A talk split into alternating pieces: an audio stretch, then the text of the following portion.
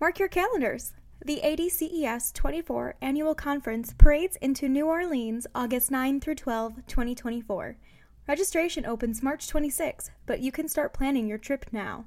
Get ready to seize opportunities to connect, learn, and optimize your diabetes care and education practice. Stay tuned for updates at adces24.org.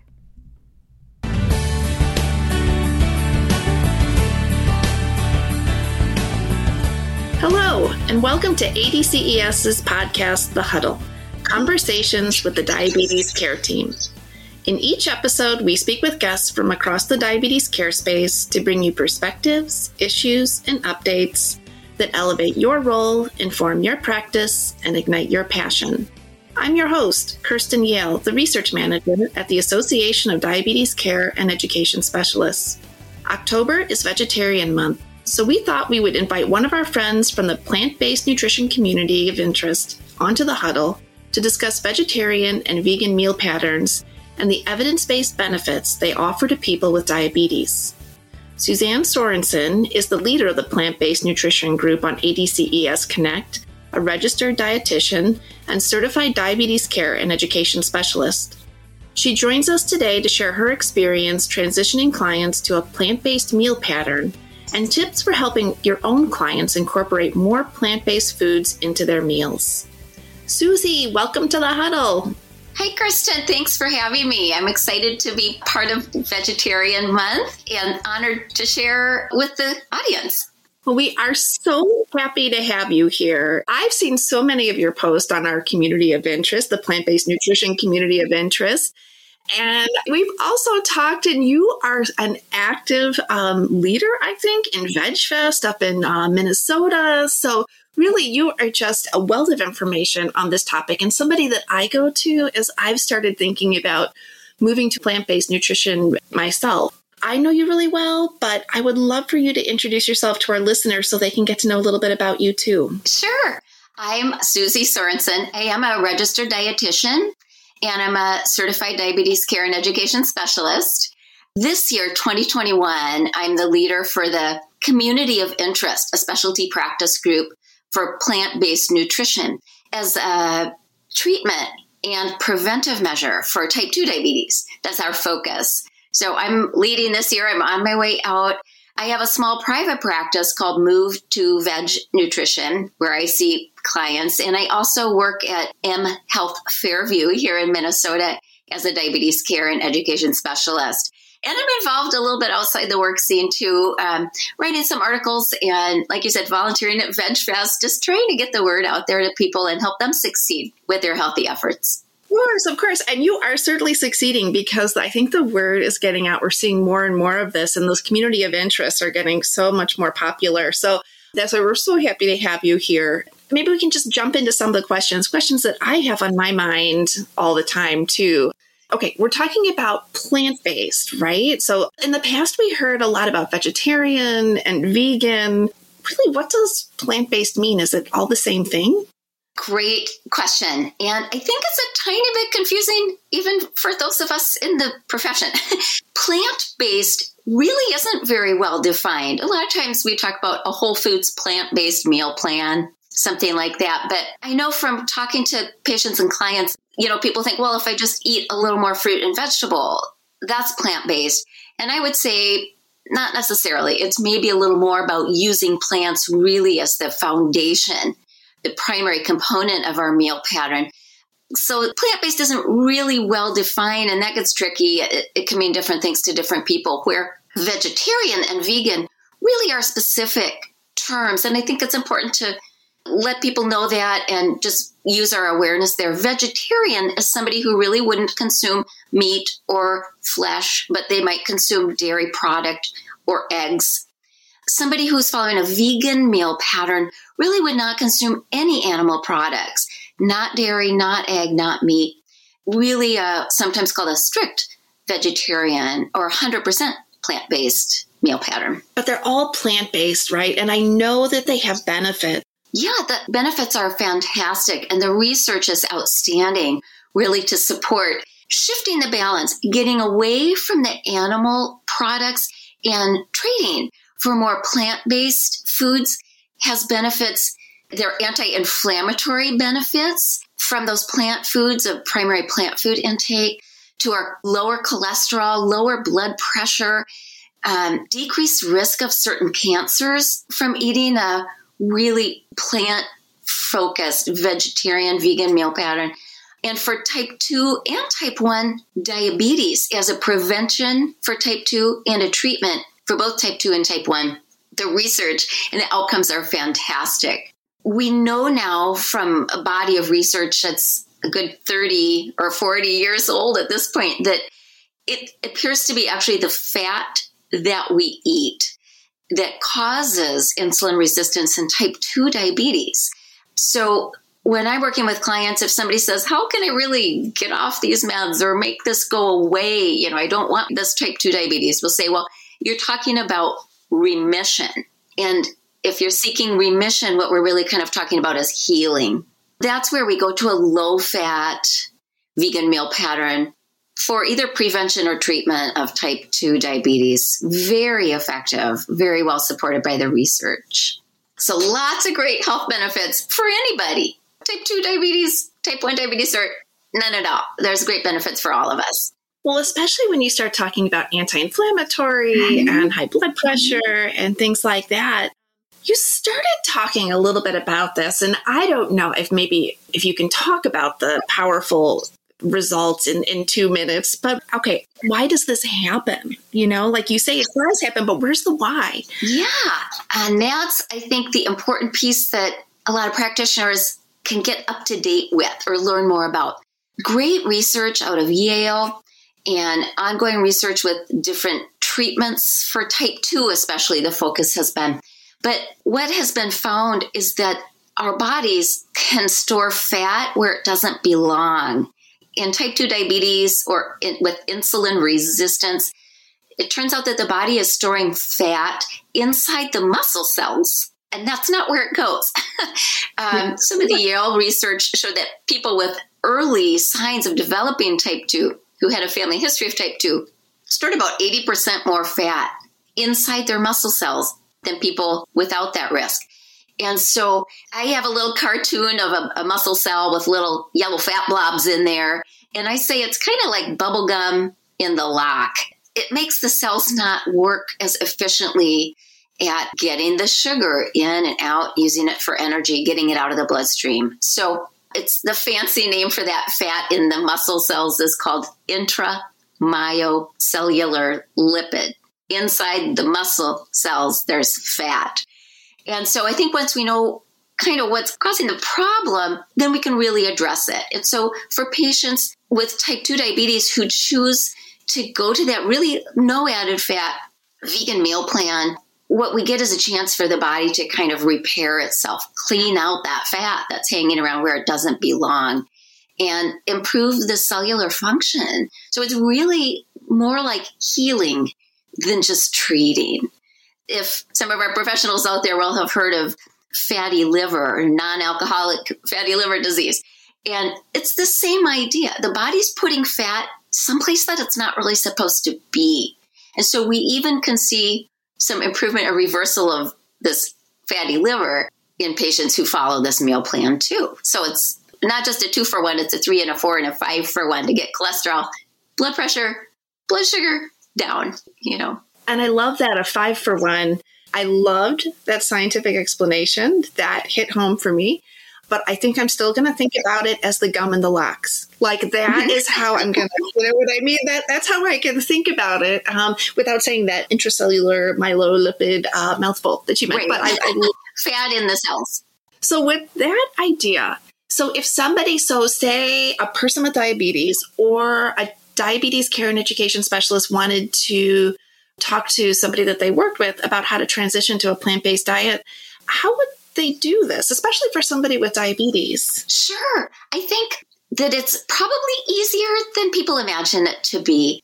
You know, if we start talking to the population that we're working with or our patients or clients, a lot of people have experience eating vegan food and they don't know it like pasta with red sauce or a bean burrito or you know tomato soup you know so it's not all foreign foods i think sometimes people think it's all different So sometimes it's handy to identify that you're already eating some vegetarian or plant based meals that don't contain animal product or mud. And then add on to like, well, what other things can we think of? Like, what do you eat for breakfast? You're already eating oatmeal. So let's eat oatmeal for breakfast. We could have, you know, lentil soup for lunch or a bean burrito or a tofu stir fry for dinner. So it's not really as unknown as people imagine it to be. These are often familiar foods for our patients. And then we just talk about trading out, like, you know, trade an animal product for a plant alternative. Like, instead of putting milk on my oatmeal or on my cereal, I can use a plant beverage or a plant milk alternative like soy milk, rice milk, almond milk, like that. Doesn't have fat, cholesterol, often lower calorie, which is just a bonus. Or instead of doing a chicken stir fry, substitute tofu or even one of the low fat meat lookalikes like chick strips or something made from pea protein or soy protein. But the beans and the lentils are so high fiber that doing a lentil soup, a split pea soup, a bean burrito, just trading out meat or animal product for plant sources of nourishment is an easy discussion to have. Increasing fiber, decreasing fat. Especially as we move into like this colder season, like those lentil soups, I've started doing those. And hey, and, and everybody who knows me knows I am not a cook. So if I can do this, everybody can. I've started um oh, I marinate my tofu. I just get that extra firm tofu and I marinate it and it's super easy and I can throw it on salads and stuff. So mm-hmm. yeah, I, I think that just hearing you talk, there are lots of opportunities and it's not that hard. Let me ask you this for people with diabetes, I know sometimes they have to do this like, you know, you have to do carb counting, there's mm-hmm. specific things to follow. Okay, so if you're following a vegetarian diet or plant based diet, do you have to be specific like that, or what are the differences? When I'm working with somebody who's newly diagnosed or back for an annual review who's looking for a, a nutrition tune up, I always say, you know, there are two shown evidence based meal patterns that are both very balanced can meet your needs. One of those is carb counting. And in the end, that's really about portion control, right? Kind of knowing how much to eat, doing some label reading, identifying what's a carb, and, and then portioning. And then I talk about low fat vegan meal plan. In, in the research, for people who followed that low fat vegan meal pattern, there was no portion control if you wanted a bowl of oatmeal with some cinnamon and raisins and vanilla almond milk, you had a little bowl or you had a big bowl. So there was no measuring. People ate as much as they wanted. Have a big bowl of bean soup, have a little bowl of bean soup. Have a couple pieces of fruit, have one. So a lot of people say once they get the hang of it, it's a little more natural. It just feels like a little more normal eating without having to work quite so hard on the minutia stuff. But they both are effective. But the research shows that that low fat vegan meal plan specifically for type 2 diabetes is more effective even than carb counting. One of my patients, I just loved him, but came in and he said, You have to fix me or I have to start insulin. But he hadn't learned about food at all. So I showed him the food models. You know, I have a little rubber piece of rice and a little rubber piece of, you know, pasta and stuff. And he said, I'm mad already. That's just a few bites of food. And he said, and I loved him, I just want to eat when I'm hungry and stop when I'm full. Like I'd like to just listen to my body and not have to count and measure every darn thing. And I said, You can eat all you want if you only eat plants. And he said, Tell me how. He loved it.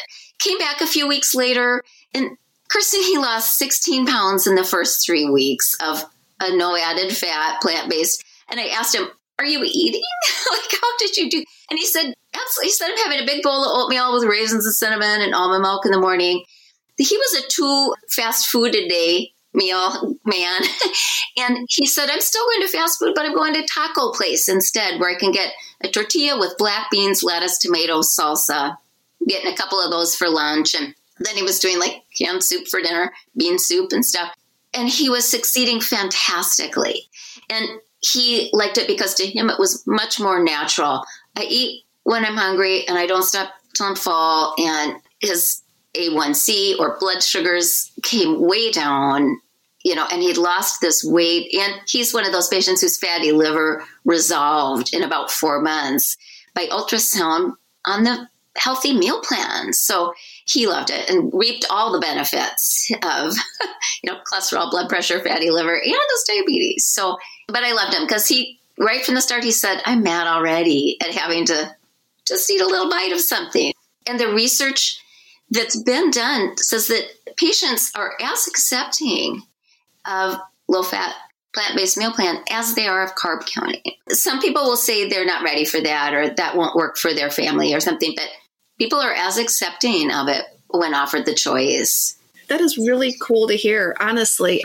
And the way you explain it, you know, it makes so much sense to me. It is a lot easier, you know, like just to have your oatmeal, have as much oatmeal, not have to worry about, you know, measuring how much oatmeal you have. Have right. as much as you want and throw the blueberries on and love right. it. Um, yeah and I can imagine too, just because with so many plants, like you're filling up, mm-hmm. right? Like, so that's probably like maybe, you know, with all of these processed foods, we don't feel really full, but boy, the salad and the soups will just fill you up. Right super high fiber, right? And I bet you that takes a little time to get used to. But uh, we say, you know, keep drinking your water and maybe ease into the beans. You might be a little tooty for a couple of days, but your body gets the hang of that and learns how to digest that stuff, and then it all kind of steadies out. So, yeah. Tell your family members and the people around you. Wait a couple days. Um, that makes me think about okay. Besides the tooting a little bit for about a week, um, any other risks or drawbacks that people need to consider with a diet like this? Not really. You know, if we think about just safety, patient safety, blood sugars can drop pretty dramatically if the body responds to this meal pattern. So it's important for people to be aware of. And as diabetes care and education specialists, we want to make sure our patients are aware of the signs of low blood sugar or hypoglycemia, what to watch for and that we can guide them. They might need to decrease their medication, you know, within a week of starting the healthy, low fat vegan meal plan if blood sugar drops 50 or 100 points. So we may need to kind of guide people, you know, if you're seeing numbers are 100, under 100 or under 80, cut back your insulin by X percent or so that people aren't running into low blood sugar. That's just an awareness and kind of a safety thing if somebody's on a medication that could cause hypoglycemia. Otherwise, you know, we talk, I do recommend here in Minnesota, where we have winter a lot of the year, we talk about taking a, a vitamin D supplement and a B12 supplement for sure, just as a safety net. You know, the B12 isn't a substitute for real good whole foods, but it's a safety net because the plant foods really don't naturally have much B12, if any. So we want to supplement just to be safe that we're not having a deficiency of B12.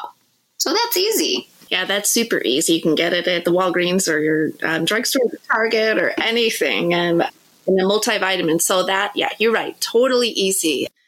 So, Susie, we're just coming to the end here. I have loved talking about this. You know, plant based diets, I know, are a growing trend across our nation, probably globally too. We're hearing so many other reasons, you know, beyond health. It's like even just the environment and everything. So, I know that this is a trend and it's exciting to see it growing. So, any final words, um, recommendations for our listeners about how to work with people? You know, a few kind of maybe key questions, answers that come to mind one thing to be aware is that people are quite accepting, and a plant based diet works.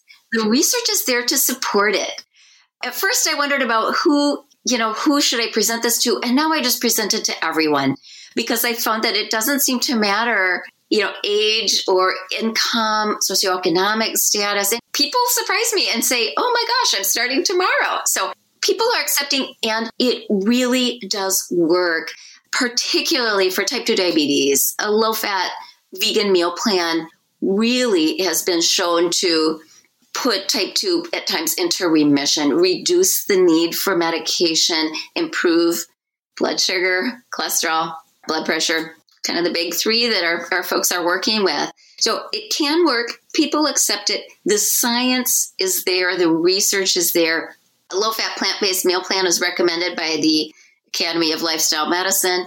American Association of Clinical Endocrinologists, Academy of Nutrition and Dietetics, in their position paper on vegetarian new diets, they call it.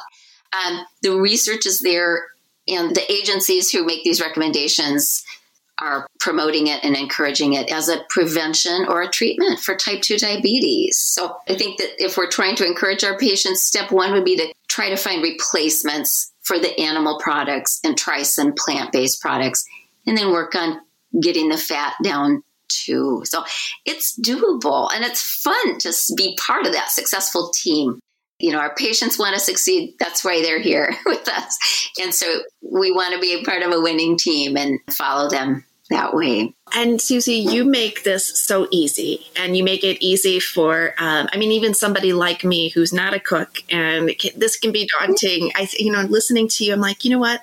I can do this, you know, and, and, and anybody can do this. So I truly appreciate you coming on and sharing your insights here. I know people are going to walk away inspired. So thank you. I hope so. Thanks, Kristen, for having me on. And, you know, if people are seeking more resources, Academy of Nutrition and Dietetics for people who are registered dietitians has a vegetarian nutrition dietetic practice group specializing in this kind of topic.